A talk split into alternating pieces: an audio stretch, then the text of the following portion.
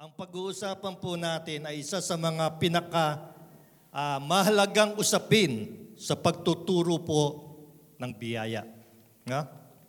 We are going to talk about ah, the teaching about righteousness. Yung ah, ah, yung katuruan patungkol sa ah, katuwiran, no? Ito po ay napakahalagang katuruan sapagkat ito po ay ah, ah, isa sa mga basihan kung ang isang mananampalataya ay tunay ngang malago o siya ay maituturing ah, isang sanggol pa sa pananampalataya. No, yan po. Sapagkat kung minsan po, iniisip natin, pag matagal na sa simbahan, ay matured na. No? Kaya kung minsan, sinusukat natin sa kulay ng buhok o kaya nipis ng buhok. Di ba? At iniisip natin, kapag matagal na sa church, ay matured Christian na. At ang agad na, iniisip natin, pagbaguhan sa church ay baby Christian.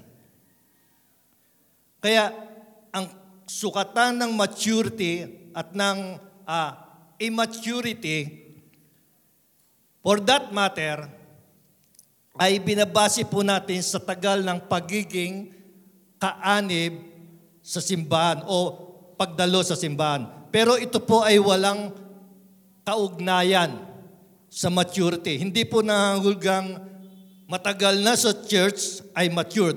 Hindi rin naman nangangahulugan bago pa sa church ay immature. So, we are going to look the scripture and learn the test of maturity is really by our understanding on teaching about righteousness. Look at the scripture now. Hebrews 5:13. Anyone who lives on milk, being still an infant, is not acquainted with the teaching about righteousness. Napansin niyo po na yung pagiging mature o pagiging infant ay merong pong direktang kaugnayan sa kaunawaan tungkol sa katuruan about righteousness. I want to read that again. Anyone who lives on milk, being still an infant, is not acquainted with the teaching about righteousness. Adults drink milk, but they do not live on milk. Ang mga may gulang na umiinom pa rin ng gatas. At ang totoo nga ay kailangan talagang ah, uminom pa rin ng gatas. Pero hindi nabubuhay sa gatas. Ang sanggol ay nabubuhay sa gatas kasi wala pa po siyang ah, ibang ah, supplement ng pagkukunan bukod sa gatas. Kaya nabubuhay po ang sanggol sa gatas. Anyone who lives on milk, tingnan niyo yung scripture, anyone who lives on milk, being still an infant, is not acquainted with the teaching about righteousness. Now, sinusugan po ito ni Apostol Pedro sa kanyang sulat sa 1 Peter ah, chapter 2 verse 2. Sabi po doon, like newborn babies crave pure spiritual milk so that by it, referring to the spiritual milk, so that by it you may grow in your salvation. Ang tumanggap ng buhay ay isang bagay. Ang mabuhay ay isang bagay. Ang maging sanggol sa pananampalataya ay isang bagay. Pero hindi kailangan manatiling sanggol. Kailangan lumago.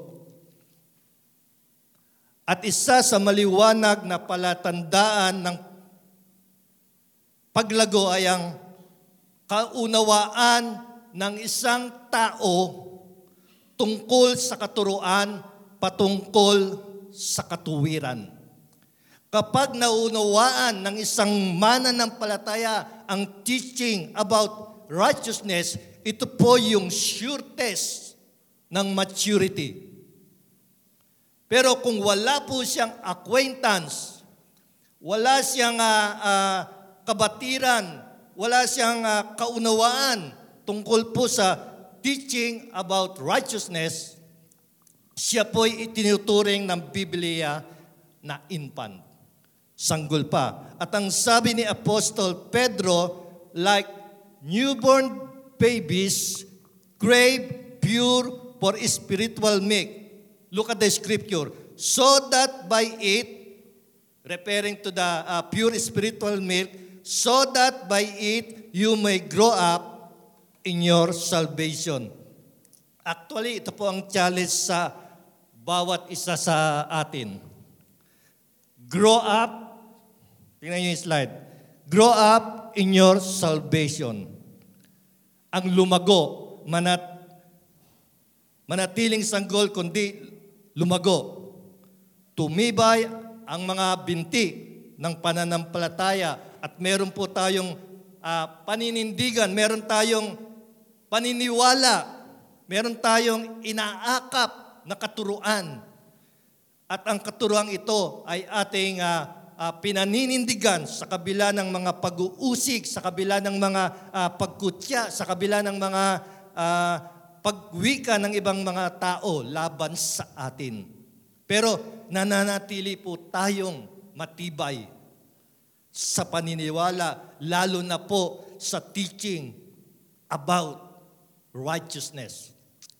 1 Corinthians 3, verse 1 to 2. Sabi po doon, For rights, sabi, Brothers, I could not address you as spiritual, as worldly, mere infants in Christ. Sinunulatan ni Apostol uh, Pablo ang mga taga-Korinto, sabi niya, hindi ko kayo maituring na may gulang In fact, ang turing ko sa inyo ay mga sanggol pa kay Kristo sapagkat kayo ay karnal o makamundo.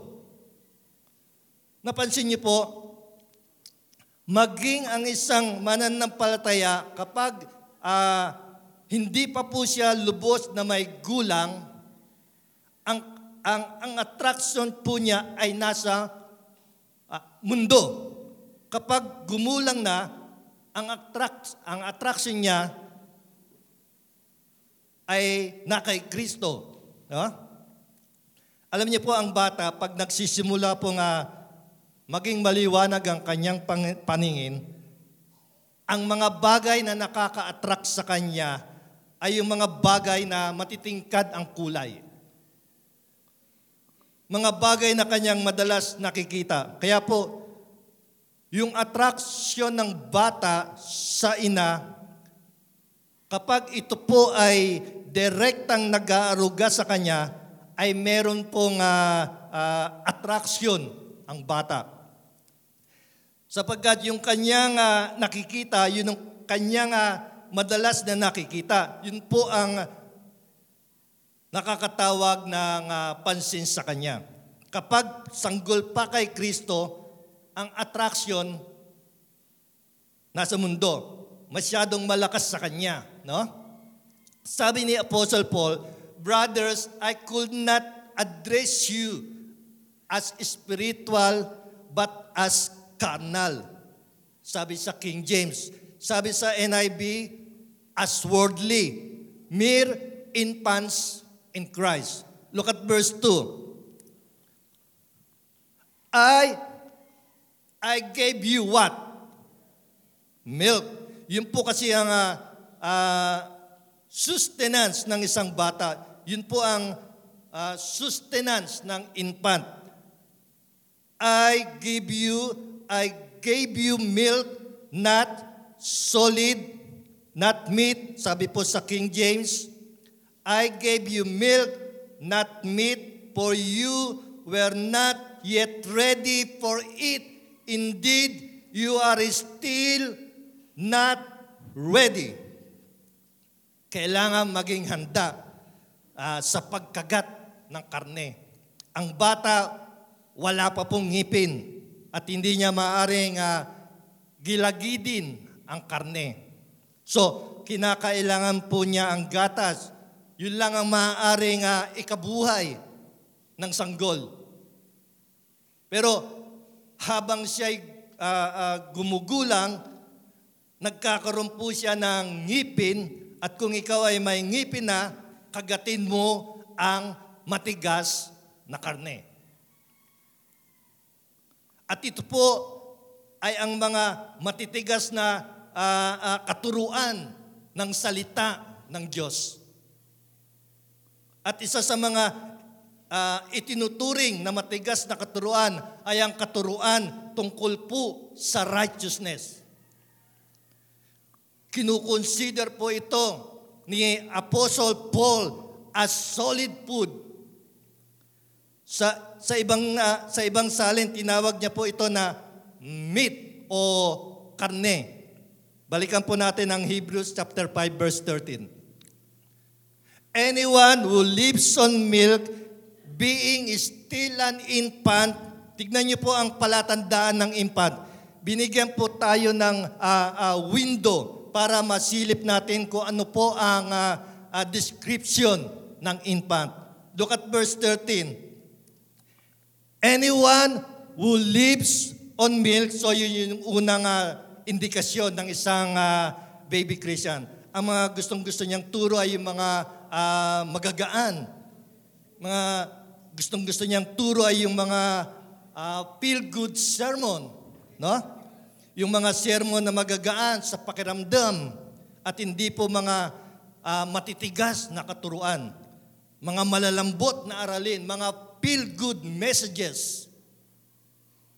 Kaya kung minsan kapag ka ang mensahe ay tumitigas, ang mga, ah, ang mga mensahe medyo karne ang, ang dating, yung iba po ay nagsisimula ng lumipat ah, ng simbahan sapagkat hindi na ho nila manguya yung pong mga aral na ibinibigay ng simbahan. Pero ang sabi po ni Apostle Pablo sa pangalawang description, anyone who lives on milk, yun po yung infant, look at the next line po, not acquainted with the teaching about righteousness. So, ang baby Christian, not acquainted. No? Subukan natin aralin po yung word na acquainted. Sapagkat ano po ang ibig sabihin ng not acquainted? Ang word na acquainted, ginamit po dyan mula sa Greek word na apeiros. Ang ibig sabihin ay unskillful, untrained. Kaya sa King James ang ginamit unskillful. Yun po yung transliteration ng King James. Pero ang ginamit po sa iba ay untrained. Pero ang talagang ah, literal meaning po ng apeiros ay ignorant. Ang isang baby Christian ay ignorant sa teaching about righteousness.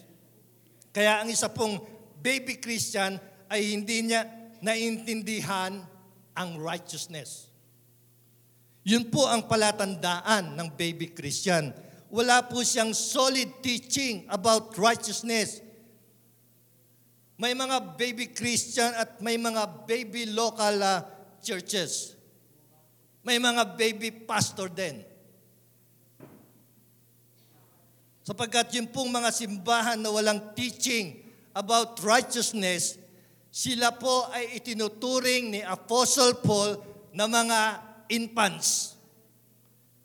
Na kapag ka ang isang believer ay ignorant about the teaching about righteousness, is baby Christian. And tingnan niyo po, an infant believer is ignorant with the teaching about righteousness.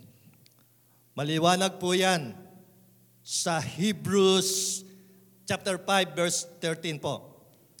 A statement like that, mga kapatid, ay hindi po nating ginawang statement. Yan po ay based on Hebrews chapter 5 verse 13. Hindi ko po, hindi po ako ang may gawa niyan, ha? Eh, kita niyo po. Again, an infant believer, hindi ko po alam kung ano ang inyong uh, uh, kalagayan, kung may ituturing kayong uh, uh, infant o may ituturing kayong uh, mature. Now, Huwag niyong hayaan ang ibang tao humusga para sa inyo. Husgahan ninyo, mga kapatid, ang inyong sarili. Naintindihan niyo ba ang teaching about righteousness? No? Dahil kung hindi, this morning, mga kapatid, kung hindi nyo pa naintindihan ang teaching about righteousness, then do not be ashamed to say, I am still an infant. Huwag po kayo mahiya. Isipin mo, ang tagal, tagal, tagal, tagal, tagal, tagal mo nang sa church, infant ka pa rin. Ah, Jako ka, ah, Jakuno ka na. Ah, Jakuno ka na. Infant ka pa rin. And minsan, sad to say, some of the workers and leaders natin sa church still an infant. Kadalasan, hindi ko naman po sinasabing palagi, pero madalas sa iniisip nating palagi, na ang posisyon sa loob ng local church ay nagmimistulang politika. Na kung sino po yung mga sikat, kung sino po yung mga popular, sino po yung mga uh, may kaya, sino po yung mga uh, may mataas na pinag-aralan, sino po yung uh, uh, mataas sa lipunan. Sila po agad ipinipwesto sa posisyon sa loob ng local church. Kahit hindi po kahit hindi pa po maituturing na mga mature Christian. That is sad part, ha, mga kapatid. Mismo sa loob ng church ay nagkakaroon ng uh, politics. Kaya kung minsan, kapag nagkakaroon ng botohan, ay ang mga nananalo sa eleksyon sa loob ng local church ay ang mga hindi pa qualified at hindi pa po sila mature. Pero sila po ay uh, financier, sila po ay popular, and then they occupy the position. Now, hindi ko po sinasabing uh, sa lahat ng simbahan o palaging nangyayari. Ito po ay kung minsan nga ay nangyayari. An infant believer is ignorant with the teaching about righteousness. Balikan natin ang uh, Hebrews uh, chapter 5 verse 13, 14, letter A. Anyone who lives on milk being still an infant is not a pharaoh, kita niyo po, is not acquainted with the teaching about righteousness. So if you are ignorant about righteousness, ano po ang category? Based on Hebrews chapter 5 verse 13, is still a believer saved, still a believer saved. Look at verse number 14. But sabi po doon, but, yun po bang but ay uh, constructing conjunction? Kaya tanong ko po kayo, kaya tumatagal ang sermon ko. Eh. Hindi kagad kayo sumasagot. Eh. Yung po bang but dyan ay constructing conjunction? Yes, it tells you, now, this is the contrast po. But solid food, nasaan po kinokontrast yung solid food? Yan na naman. Tagal na naman ako niyan. Sa milk. Hello? Sa milk. Sa verse 13, may na-mention milk. Amen. Ang contrast ng milk, solid.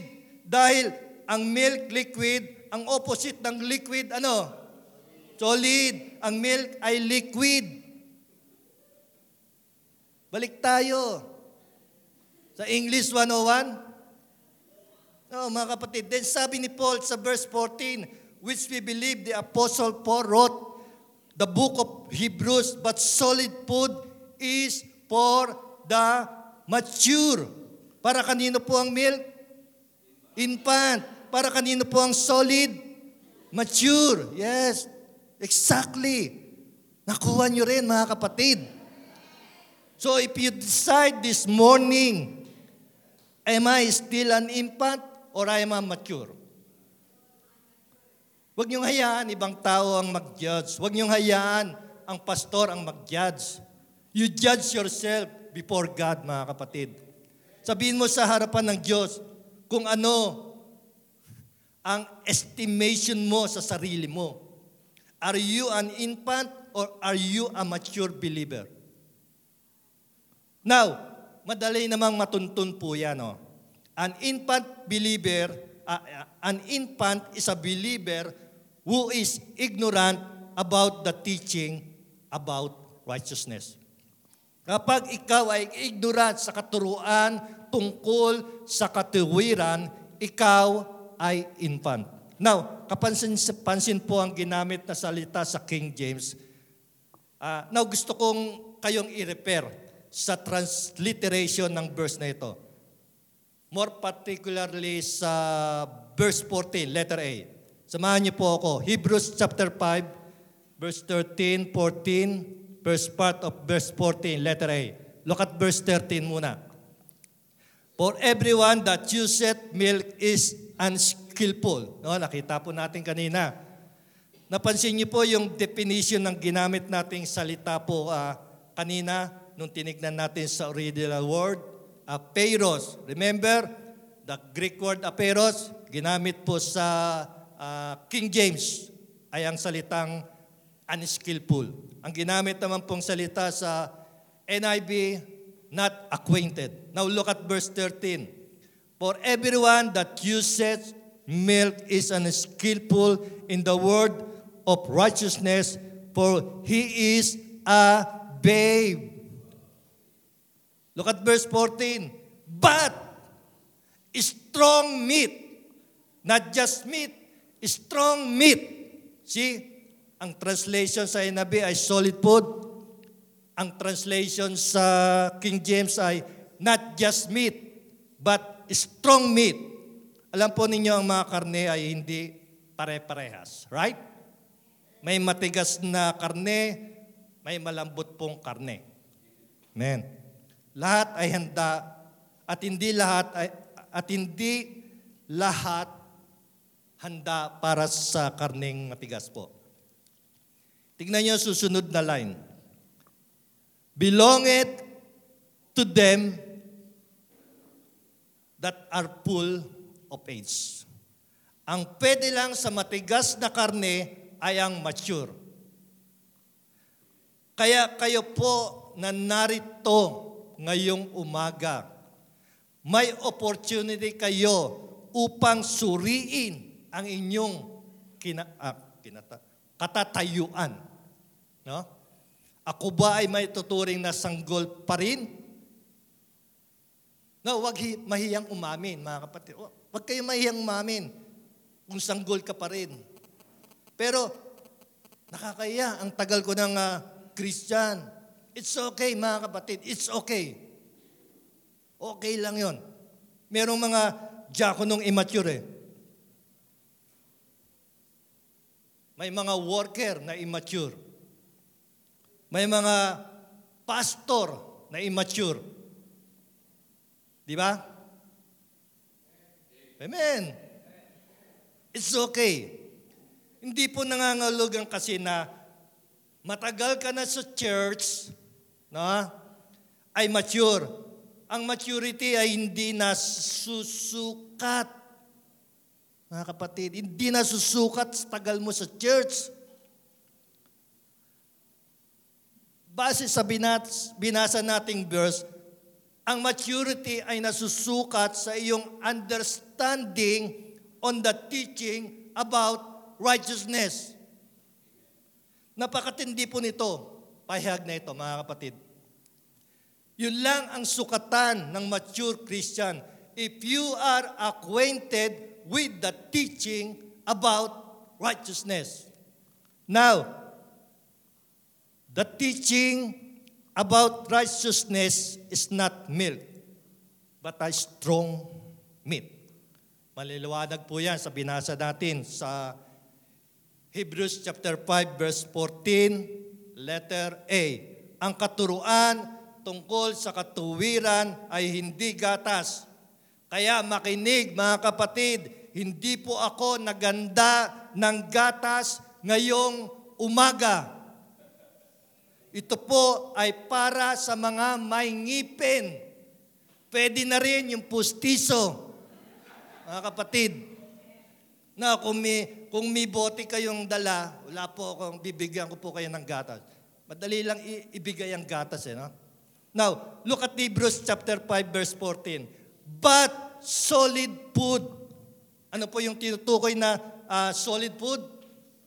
Strong meat is for the mature. Who, who by constant use, use of what? Constant use. Ano po yung nire-refer ng constant use? Constant use of what? Strong meat. Ang pinag-uusapan po ay solid food. Ang madalas na paggamit ng matigas na karne, ibig sabihin, lagi, hindi paminsan-minsan. Constant use. If you always use it, you have trained yourself to distinguish good and evil. Now, mahalaga po yung word na constant. Kasi ibig sabihin ng constant, tuloy-tuloy. Tama po ba ako? Amen. Hindi ho paminsan-minsan. Now, the word used here, no, comes from the Greek word uh, hexis. Yan po, hexis.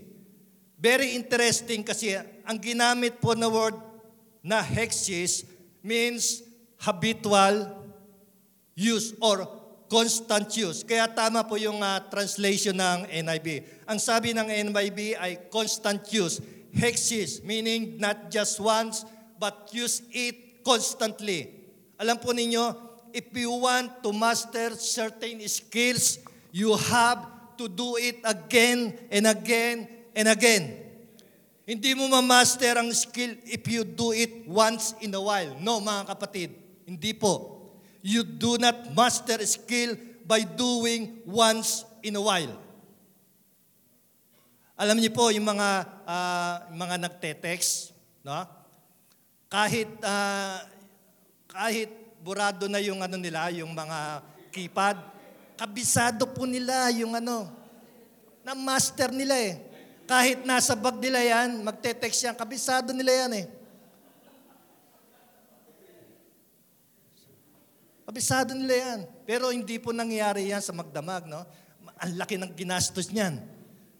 Laki ng ginastos niyang load, no? Siyempre, wala na yung keypad. Maging yung mga typists, mga kapatid. Yung mga typists, pag umpisa, A, andyan ka pala, ha? B, di ba? Ganun eh. No, ganun din mga ano. Pero wag mong husgahan. Wag po nating husgahan yan. Sapagkat lahat tayo nagsimula po dyan. Pero patuloy na pagsasanay, patuloy na pagsasanay, nagiging dalubhasa. Kaya huwag nating husgahan ang nagsisimula sapagkat doon lahat tayo nagsimula, mga kapatid. Ito po. What is the result of the constant serious training on the teaching about righteousness? Ano ang ibubunga nito? Ano ang resulta pagka merong constant uh, serious training on the teaching about righteousness.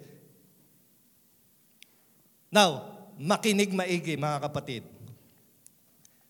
Tinawag ni Apostle Paul ang teaching about righteousness na solid food. Correct? Tinawag niya rin po na ito ay kailangang constant use, hindi po paminsan-minsan. Kailangan po habitual use, hexis. You have to use it habitually. It becomes part of your life. Hindi, hin- hindi na kailangang uh, i-memorize. Bahagi na ng buhay mo. Ano ang ireresulta nito sa buhay mo? Ano ang ibubunga nito sa buhay mo? Let me show you the scripture. Hebrews chapter 5 verse 14. Look at this, mga kapatid. But solid food. Ano po ang tinutukoy na solid food? Strong meat is for who? For the mature. Now, gusto pong sumong malaman na ikaw ay mature? Gusto niyo pong malaman? Makinig maigi. Meron kang kakayahan kagatin ang matigas na karne. Solid food is for the mature who by constant use have trained themselves. Look at the result. Results. Trained themselves to distinguish, to distinguish, to distinguish good and evil. Nahalata akong Bisaya eh, no? Na, lumalabas yung accent ko eh. Pero hindi po ako Bisaya. Mga magulang ko Bisaya. Pero dito ako pinanganak eh. Kaya hindi ako Bisaya. May dugo lang po, no? Pero na, na ano yung accent ko, no? Napakahalaga ng training na ito, mga kapatid. Kasi matutukoy mo kung ano ang tama at kung ano ang mali. That is why we need uh, to grow in the teaching about righteousness. Now, let's examine the word distinguish.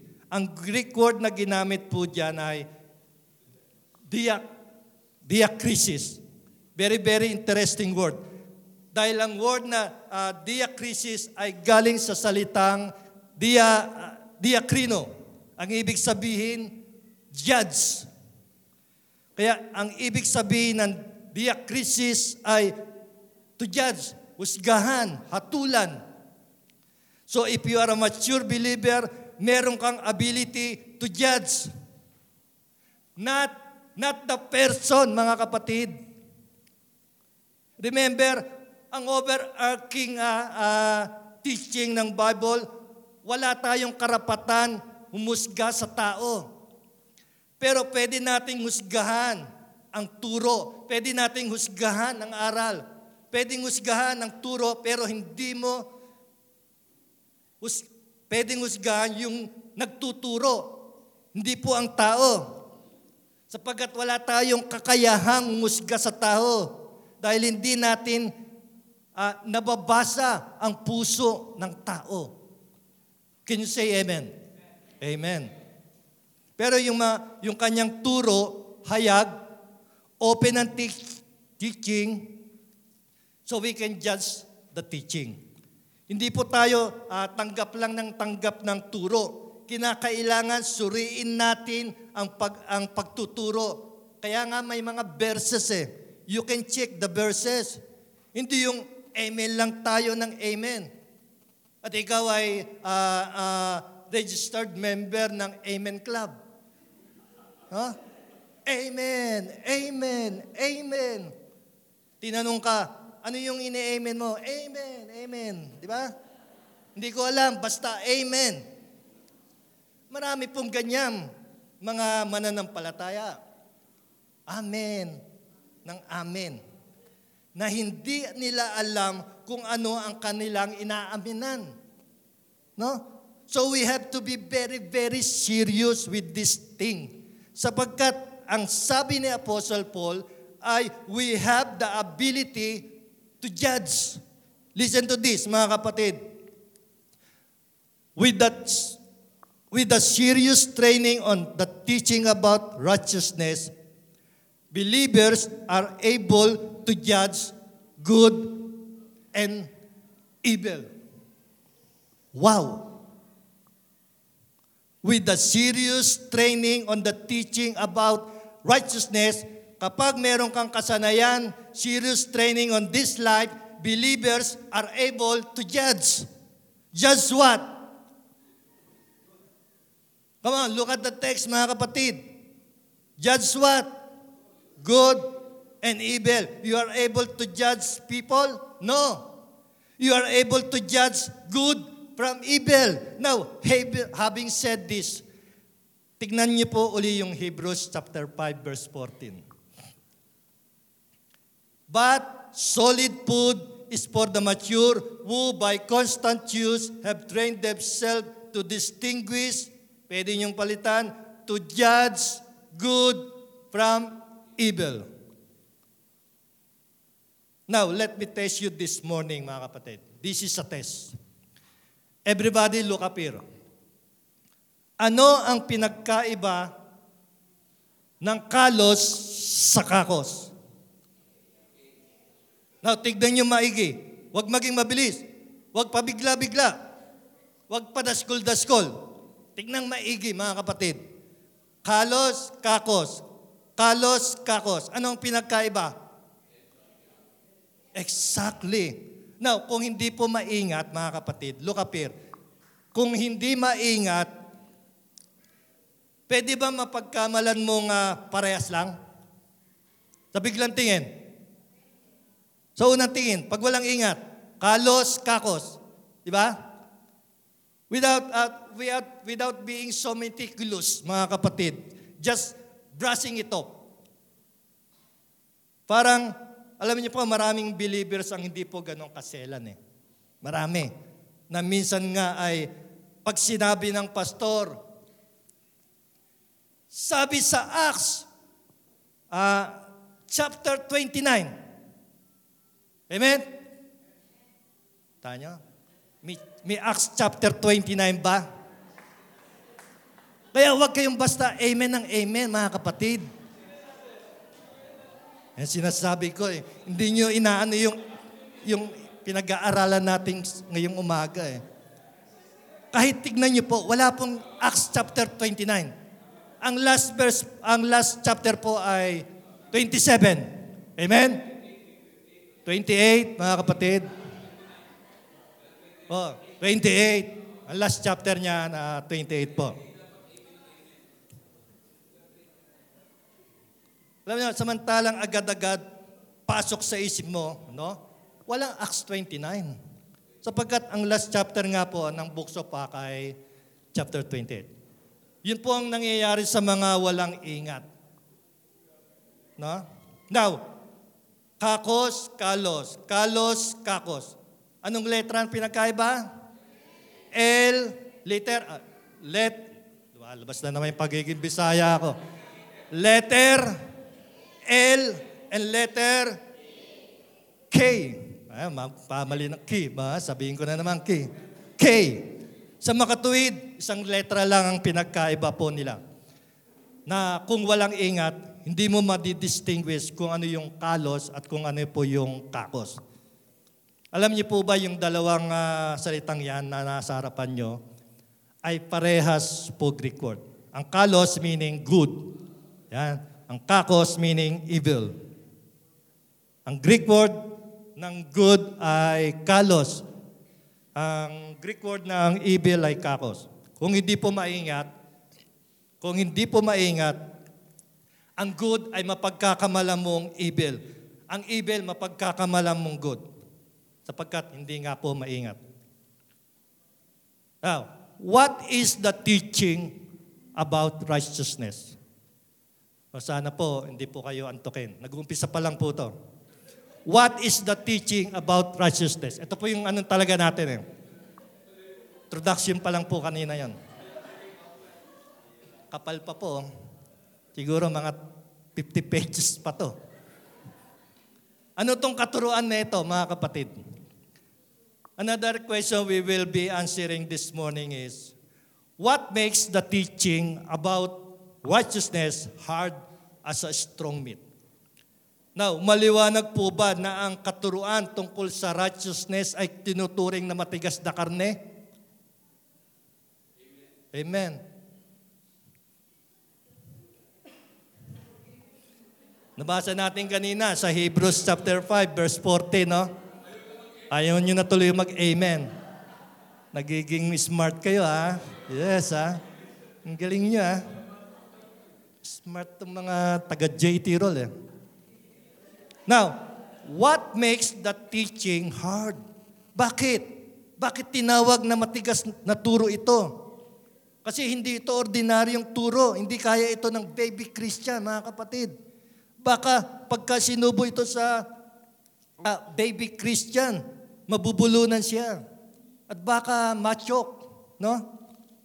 Kaya meron pong ah, mga nachuchok at nagkakaroon ng ah, wrong impression patungkol sa biyaya. Kaya nagkakaroon sila ng masamang ah, panlasa, nagka, ah, masamang suspesa, masamang ah, sapantaha tungkol sa naririnig nilang biyaya. Akala nila ay hindi katotohanan ang katuruan sapagkat hindi nila lubos na naiintindihan. That is why it is important to clarify. Sa Tagalog, linawagin this thing this morning that what is righteousness? Ano itong katuruan na ito? Ano itong katuruan na ito? Now, let's explore this important teaching. Righteousness is right standing, not right doing. Ang very obvious understanding po ng maraming simbahan and even in the secular world, righteousness is equated with right doing. Pero ang klarong teaching ng Bible, righteousness has nothing to do what you do. Ah, tahimik kayo ah. Talagang smart na kayo ah. Inunguyan na ano nyo na. Yan ang gusto ko sa mga taga-JT roll. eh. It is everything to do who you are. Not what you do. Yun. Righteousness is who you are, not what you do. That is very clear sa Bible, mga kapatid. Kailangan ko pong ipakita sa inyo ang mga talata na ito. And later on, I will show you why this is hard teaching. This is really hard. Pero I challenge you this morning. Subukan niyo pong nguyain. Subukan po ninyong ah, subukan po ninyo yung inyong ingipin. Baka kaya ninyo. Kagatin po ninyo. Huwag kayong ah, matakot. You just ah, tried it, mga kapatid. Kagatin po ninyo. Yung iba natatakot, baka mabasag yung ipin, no? Mabiyak yung gilagid, at ah, masiraan ng bait, ng loob, masiraan ng isip, masiraan ng ano-ano pang masisira sa kanya. Ah, baka hindi ko kaya, no? Now, righteousness is right standing, not right doing. You do not do right to be righteous because uh, you are righteous. You do right. That is exactly what righteousness is. Ang katuruan ng maraming simbahan is you do righteousness and then you become righteous. No? Yun ang average teaching. Pakinggan niyo ang turo ng mga pastor at mga simbahan. Yung righteousness, ini-equate po sa right doing. Pakinggan niyo po yung mga ibang ano. Walang teaching ng Bible, it has nothing to do with what you do. It is everything to do with who you are, what you are made of. No? You are made righteous. And now, because you are made righteous, you do right. Amen? Did you get that, brothers and sisters? Amen. Sige ba? Ayaw mag-amen, ano? Now, what you are is the root. What you do is the fruit. Nauna po ang gut bago ang bunga. Right? Hindi ka po naging matuwid dahil gumawa ka ng katuwiran.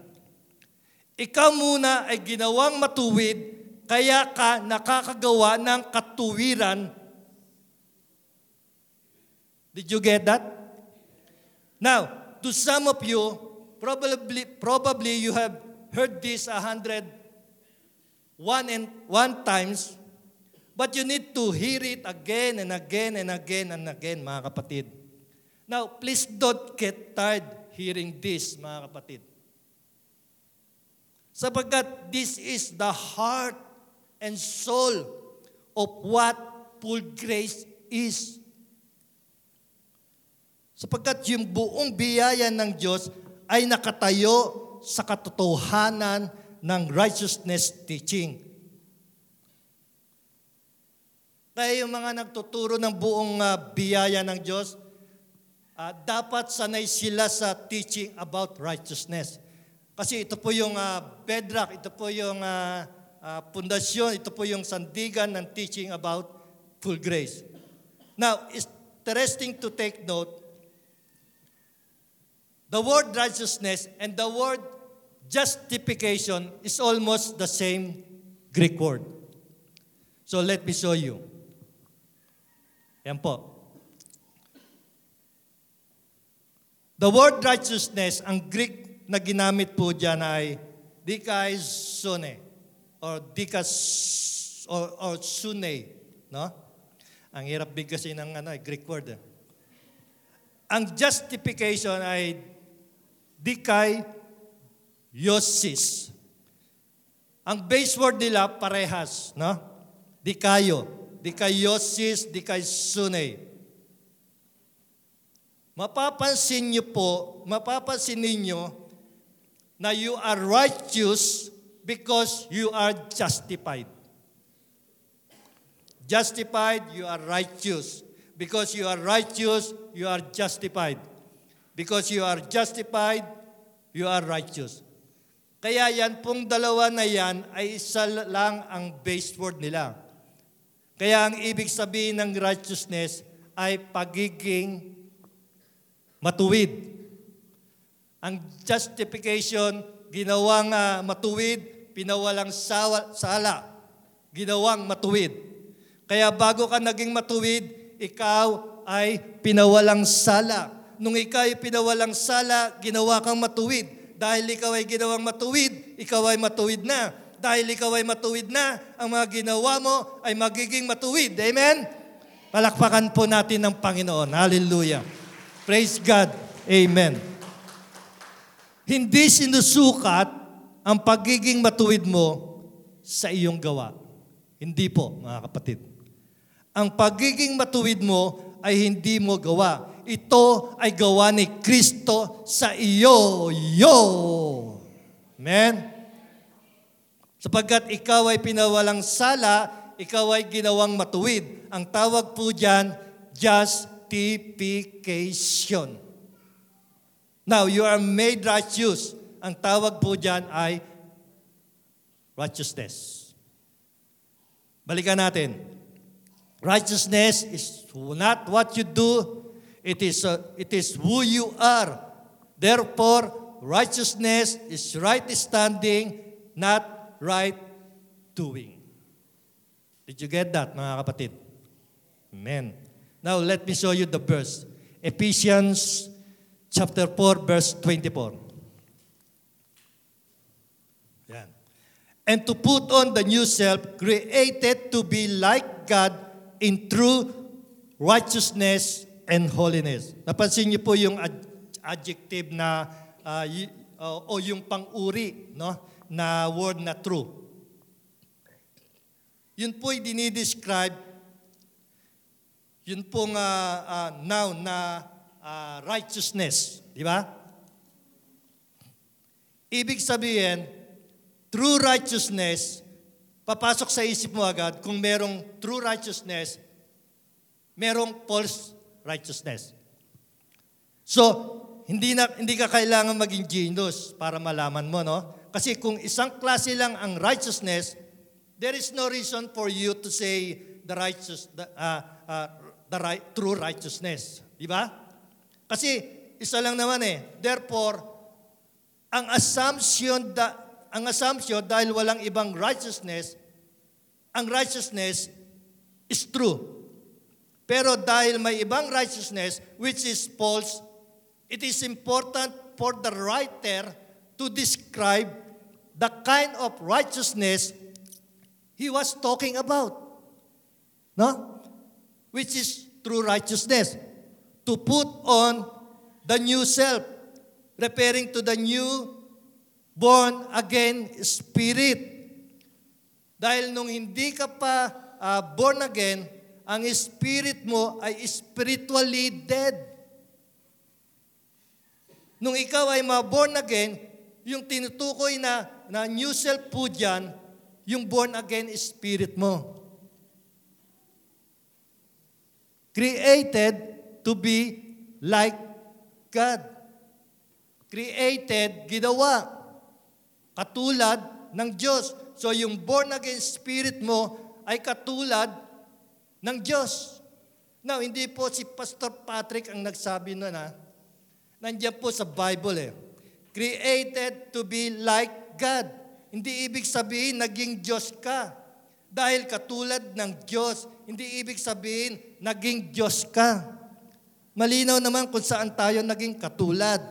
Created to be like God. In what sense? In what sense, mga kapatid? Come on. Look up the... Tingnan nyo created to be like God. Saan? In what sense? True righteousness and holiness.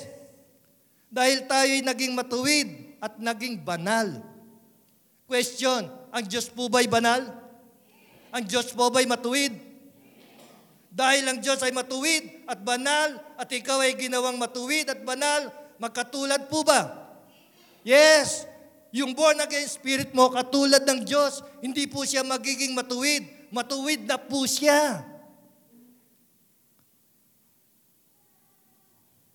Hindi po siya nagiging banal, dahan-dahan. Banal na po siya.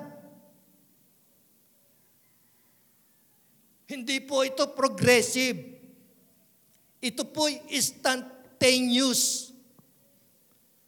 The moment you've got born again, your born again spirit is instantly made righteous, instantly made holy like God.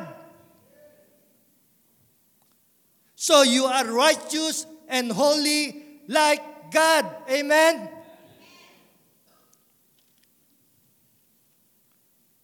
You see, this is hard mga kapatid. Sapagkat ang average understanding kapag na born again, nag, nag, nag-pro-progress. Well, merong progression, pero that is a different story to tell. It is not your spirit. Ang nag-pro-progress sa atin, uh, yung soul, hindi yung spirit. Because your spirit is already like Jesus. Diba? First John uh, chapter 4, verse 17. Maliwanag po yun. That we are like Jesus in this world. Sa mundong ito. Yun po yung sabi ng 1 John chapter 4, verse 17. Hindi po we will be like Jesus. Hindi po we are being like Jesus. We are We are, present tense mga kapatid, we are like Jesus in this present world. Amen? First John chapter 4 verse 17.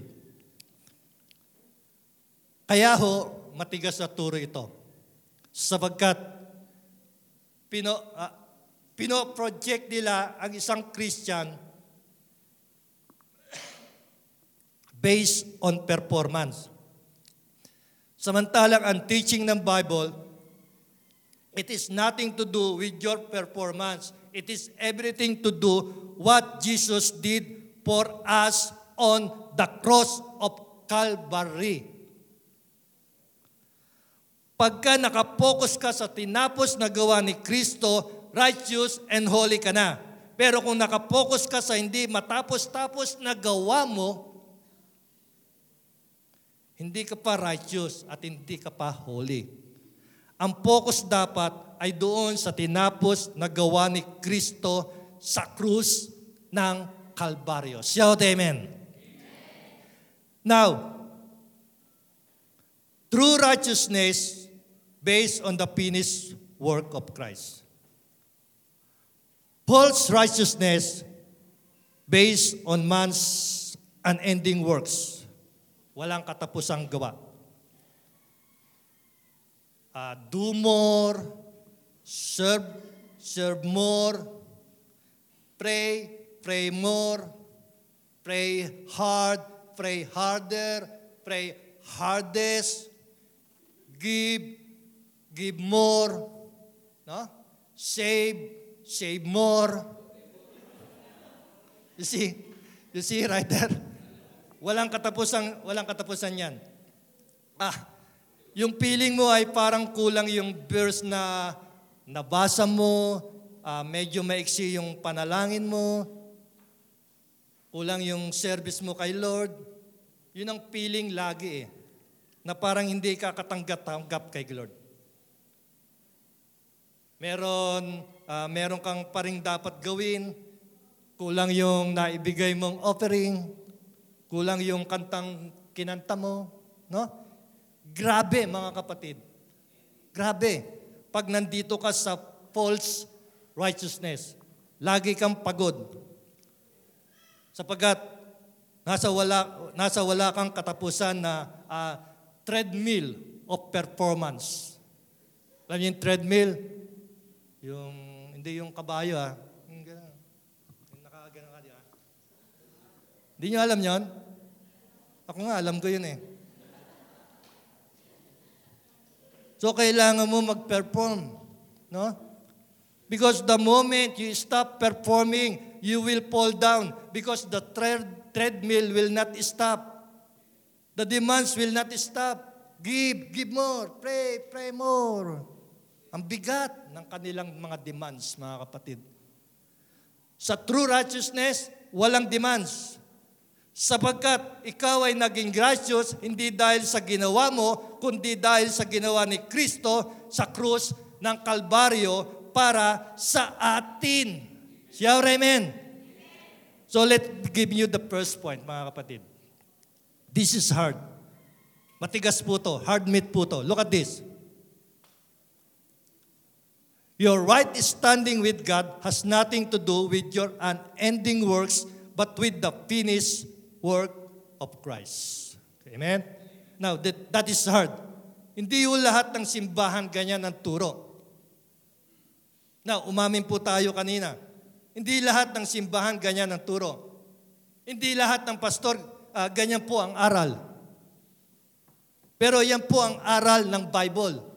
Now, you see, naintindihan nga natin ngayon why it is hard.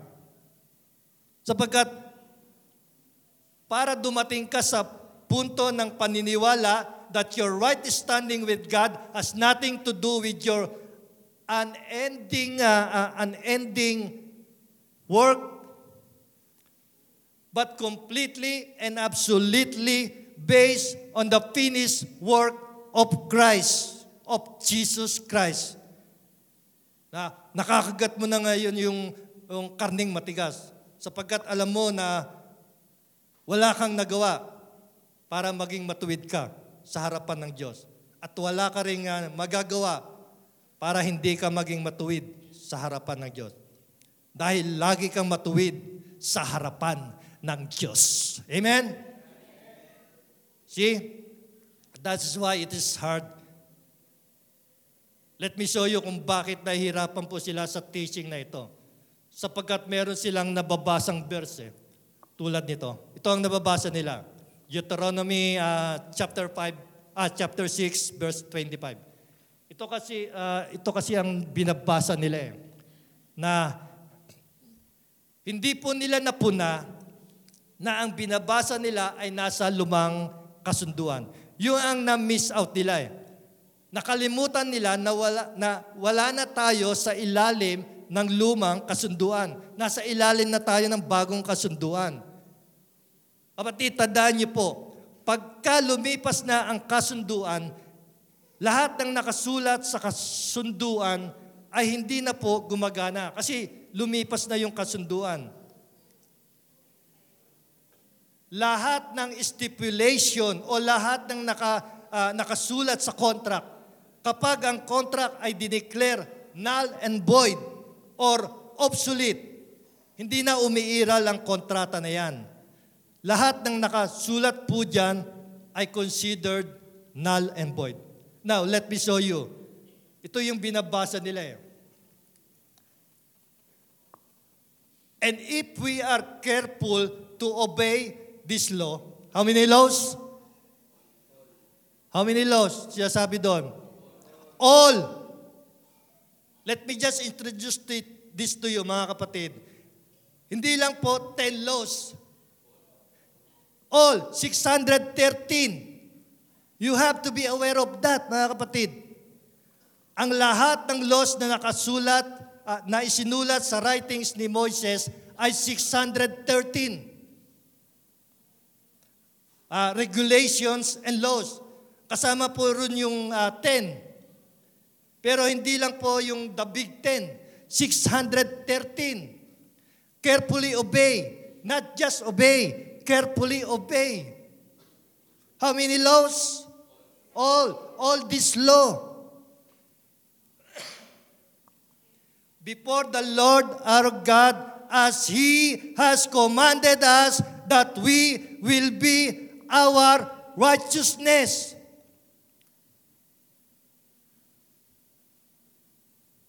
You see, right there, sa lumang kasunduan, ang righteousness is based on performance. You have to perform. You have to obey completely. Now, Pastor, ano mangyayari kung hindi nila ah, masunod? Talaga namang wala nila, talaga wala namang hindi nakakasunod eh. Wala namang nakasunod ng 613 laws. Sakli. Kaya hindi sumagi sa isip nyo, bakit merong sacrificial system? Kasi ang purpose ng sacrificial system, ah, system the moment they fail to obey, sagot sila ng sacrificial system. Pag hindi nila nasunod ang ah, 613 laws, kung ang nasunod mo lang ay 612, pakulang ng isa, di ba? Ang score mo pa rin ay zero. Maghahandog ka pa rin ng tupa sa ibabaw ng dambana. Yung walang nasunod, ang score po niya ay zero. Maghahad, maghahandog din siya ng tupa sa ibabaw ng, diba, ng dambana. Sapagkat sa Diyos, wala pong ah, ah, curve system eh. Wala pong curve ang kanyang grading system.